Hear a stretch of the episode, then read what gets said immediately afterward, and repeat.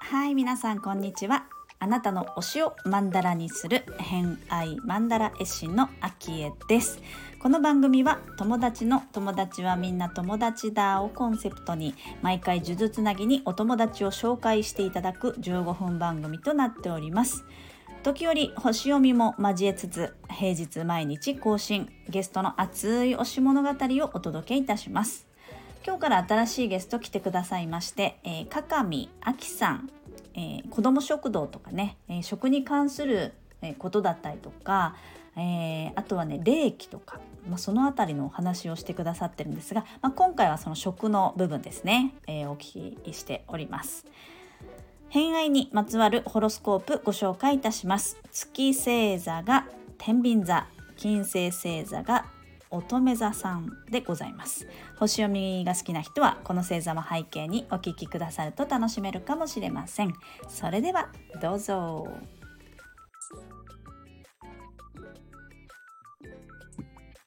はい。それでは今日から新しいゲストに来ていただいております。えー、鏡あきさん来ていただいてるんですけれども、自己紹介の方からお願いしてもよろしいでしょうか？はい。こんばんは。はじめまして。え、かかみなんです。鏡じゃなくて。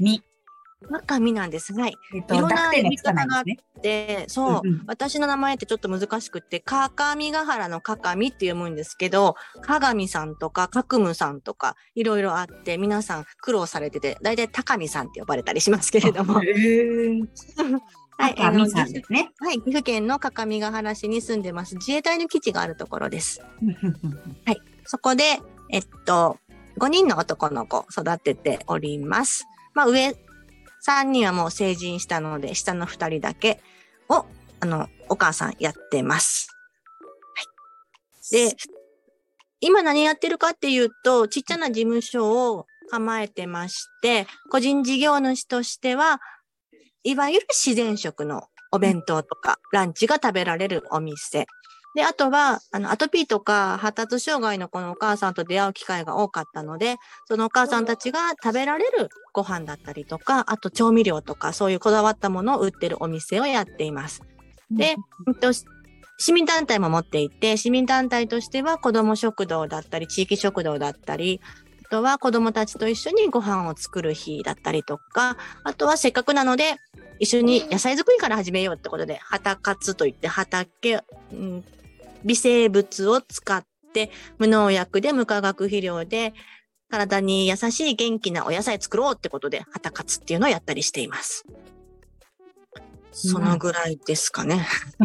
もう、もうてんこ盛りですけれども。すいません。これ以上喋るとちょっと長くなっちゃうかな、みたいな感じですね。そうですね。あの、リストの方もいただいておりましたが、まあそこでも、はい、えっ、ー、と、一応何個か出していただいたけれども、まあありすぎて書ききれないっていうことを書いていただいたので、多分もう活動も多岐にわたるし、まあそういった興味がいろんなところ、あのに、こう、あれもこれもというか、まあ、同じところからこう分配していろんなところに行ってるのかもしれないんですけれども、まあ、あるのかなっていう感じを今聞いてて思いましたけれども、5人の男の子のお母さんってことなんですね。そうなんです。あの、結局その男の子って、わちゃわちゃしてるじゃないですか。はいはい。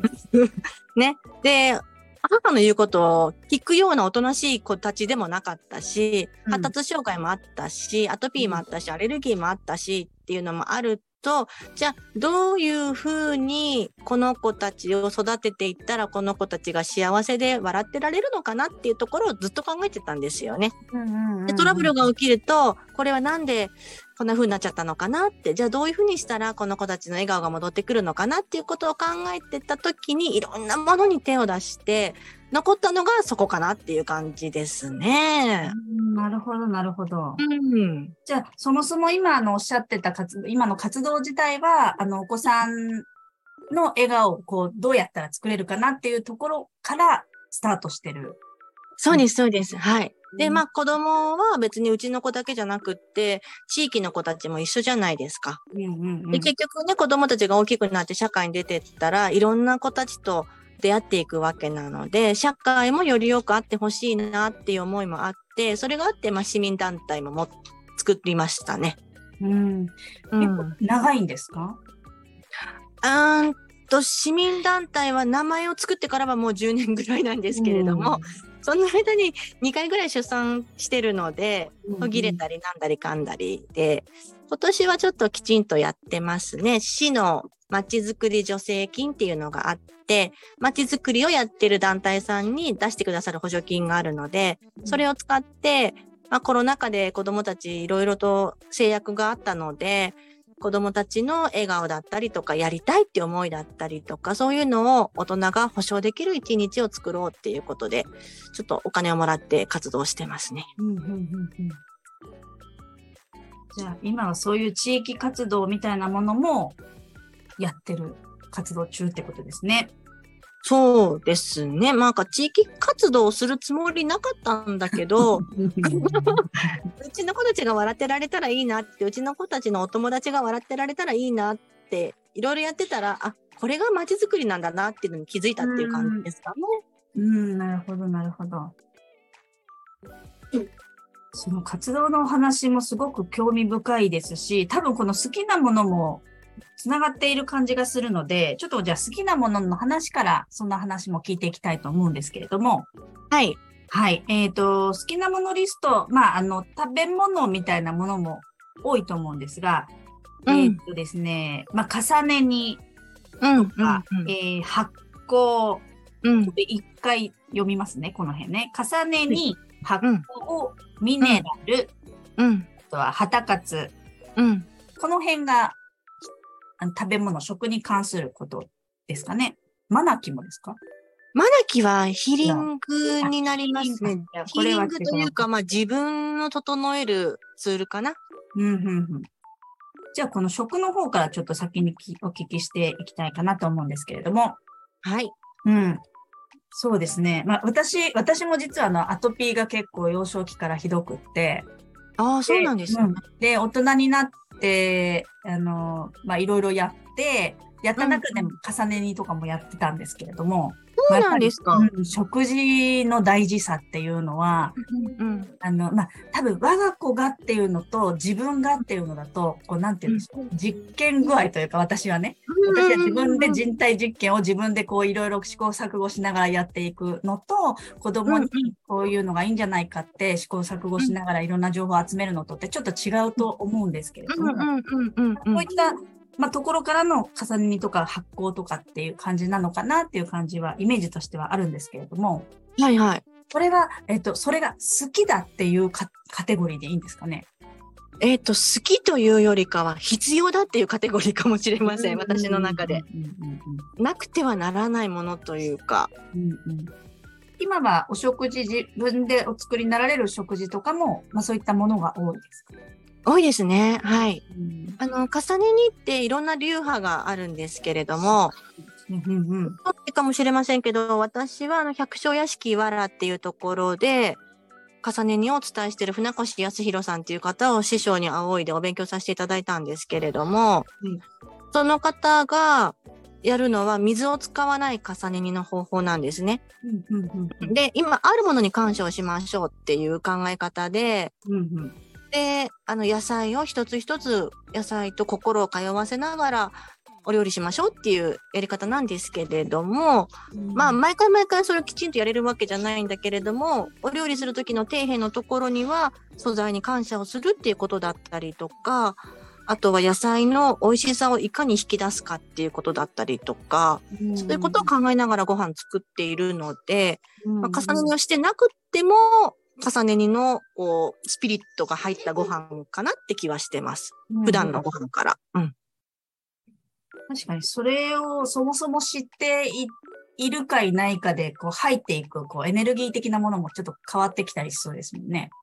違いますね。ネットでね、重ね煮って調べるとどんだけでもやり方出てくるんですけど、やり方だけではやっぱ美味しさが違うなって思って。うん。あの、もうエネルギーの高さも違うし、あと、日持ちも違いますね。美味しさも違うかな。なるほどね。あと、重ね煮なんかは、あの、私が知ってる範囲ですけど、ホロトロピック医学協会っていう学会があるらしいんですよ。お医者さんの入ってる学会があって、そのホロトロピック医学協会っていうのは、病気っていうのは悪いものじゃなくって、病気になったっていうことは普段の生活がちょっとずれてたっていうことだから、それを神様に教えてもらったんだよねってよかったねっていう考え方で、心と体と魂っていうのを健やかにすると元気になれるねって幸せに生きていけるねっていうのが基盤にあるところらしいんですけれども、うんうんうん、らしいなと思ってるんですけど、うん、そこが推奨してるのが、まあ、重ね煮だと。うん。うん。聞いてますね。だから、あの、病院食でも使われてるぐらい。へうん、そのぐらいやっぱり体の体温を上げたりとか免疫力を上げたりとかそういう、まあ、いわゆるエビデンスって言ってしまってはいけないのかもしれないんですけれども、まあ、そういう結果が出ているご飯っていうことで、やっぱりうちの子たちもまだまだアトピーとかアレルギーとかあるので、うん、普段のベースにそこは欠かさないようにはしてますね。うん、うん、なるほど。うん。まあそういった自然食、あのー、さっきおっしゃってた子ども食堂なんかもされてるってことなんですけれども、うんうんうん、そういった食事に関しても、まあ、さっき言ったみたいな重ね煮とか発酵とか、そういうところはなんかこう意識して提供というかそこで作ったりとかしてる感じですか？意識してというか、それが特化されてる子ども食堂、地域食堂かなっていう感じですね。だから、あの、調味料も天然醸造のちゃんとした調味料、それこそお醤油とか、あの、一升瓶1500円ぐらいするようなものだったりとか、きちんとした昔ながらの天然醸造のものだとか、そういうものしか使わないんですね。うん、うんで、一つ一つ手作りしていく。うん、ポテトサラダだったらマヨネーズから作るんですよ。うん。うん。バカじゃないって思われると思うんですけど、なんか、なんか、そんな、そんなと思わない。私は思わないですけど、でもそう思う方も、ね、やっぱり売ってるそのままがあるじゃんってことになる人もいるってことですもんね。そうそうそう。え、まあ、あの、ね、子供食堂っていうのは、別に貧困の子って言っても何を貧困と捉えるかってあると思うんですけど皆さん大体お金が貧困だからそういう子が行くんじゃないかって言われてる方多いんですけど、私の場合は時間の貧困とか、うん、あとはあの気持ち余裕の貧困だったりとかあと食の貧困もあるなって思ってて、うんうん、まあ中学生の子で何割かはゴミがわからないっていうのかな。あの、甘いとか辛いとか酸っぱいとかしょっぱいとか。5つの味の。5つの味。うん、それが、区別ができない子が増えてきてるっていうふうに聞いていて、だから味覚っていうものもちゃんと培ってあげたいなっていう思いがあって、お母さんたち忙しいとね、やっぱ出来合いのものとか、買っちゃうこともあると思うし、私もそれはやるので、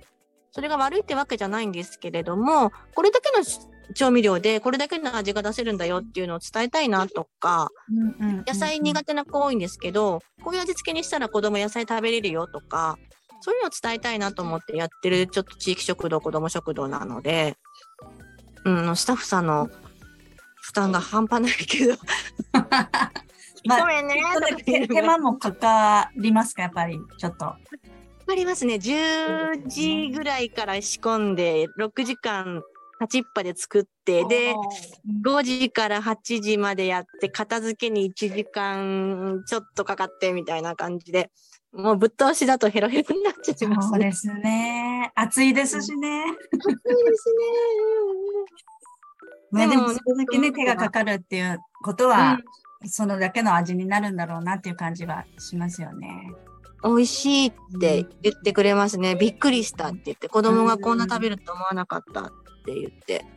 お母さんも食べたりするんですか？しますします。あの大体ね、親子でいらっしゃる方多いですね。うんうんうんうん、で、ご主人にも食べてもらいたいって言って、ご主人引っ張ってこられる方もいらっしゃるし。で、まあ、あの、重ね煮だけじゃなくて、発酵っていうのは、いわゆる微生物、金ちゃんじゃないですか。うんうんうん、でお腹の中が微生物でいっぱいだと元気でいられるよっていう話だったりとかあとはそこにミネラルっていうちょっとした微量栄養素が入ることでそれこそアトピでイライラしちゃってる子たちが落ち着いてきたりとか、発達障害でね、すぐ切れちゃうような子だったりとか、そういう子が落ち着いてきたりとか、まあいろいろいい話はあるので、うん、と、お出汁の味をさせますね。ミネラルっていうのは、うん。となミネラルっていうのは何ですか？ミネラルって、まあ、いわゆる、えっと、日本語で言うと無機質っていう、無機物だ。無機物ってものなんですけど、カルシウムとか、はい、マグネシウムとかよく聞きませんか？鉄とか、亜鉛とか、はい、そういうのが無機物になるかなっていうふうに思ってるんですけれども、うん、うん、で、そういうものをちゃんと取れるもの、あまあ、昆布とか、ひじきとか、あとはお塩もミネラルの塊なので、うん、ちゃんとした天然のお塩を使うとか、あとは、いりことか、ごだしとか、そういうものに入ってるものだったりとか、あとそれこそあの無農薬のお野菜っていうのは、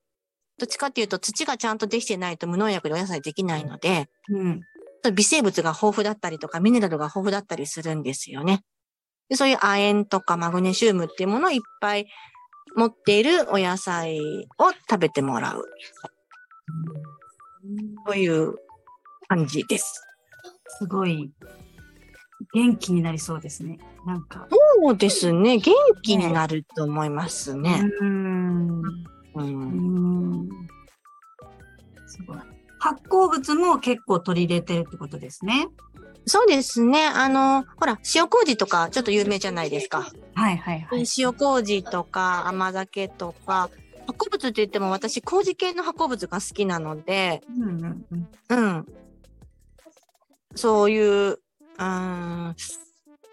そうですね。まあ、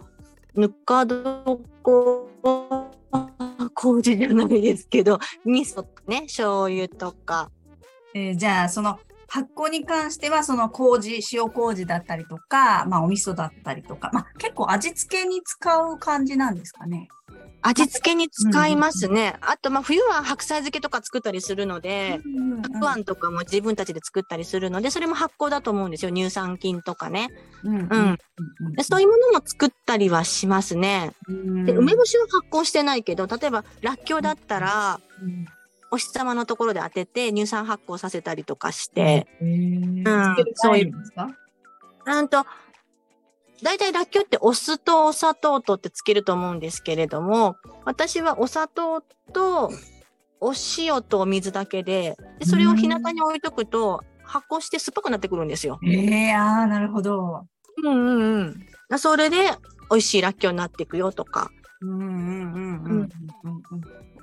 そういうのが学ぶんですか、うん、学びましたね。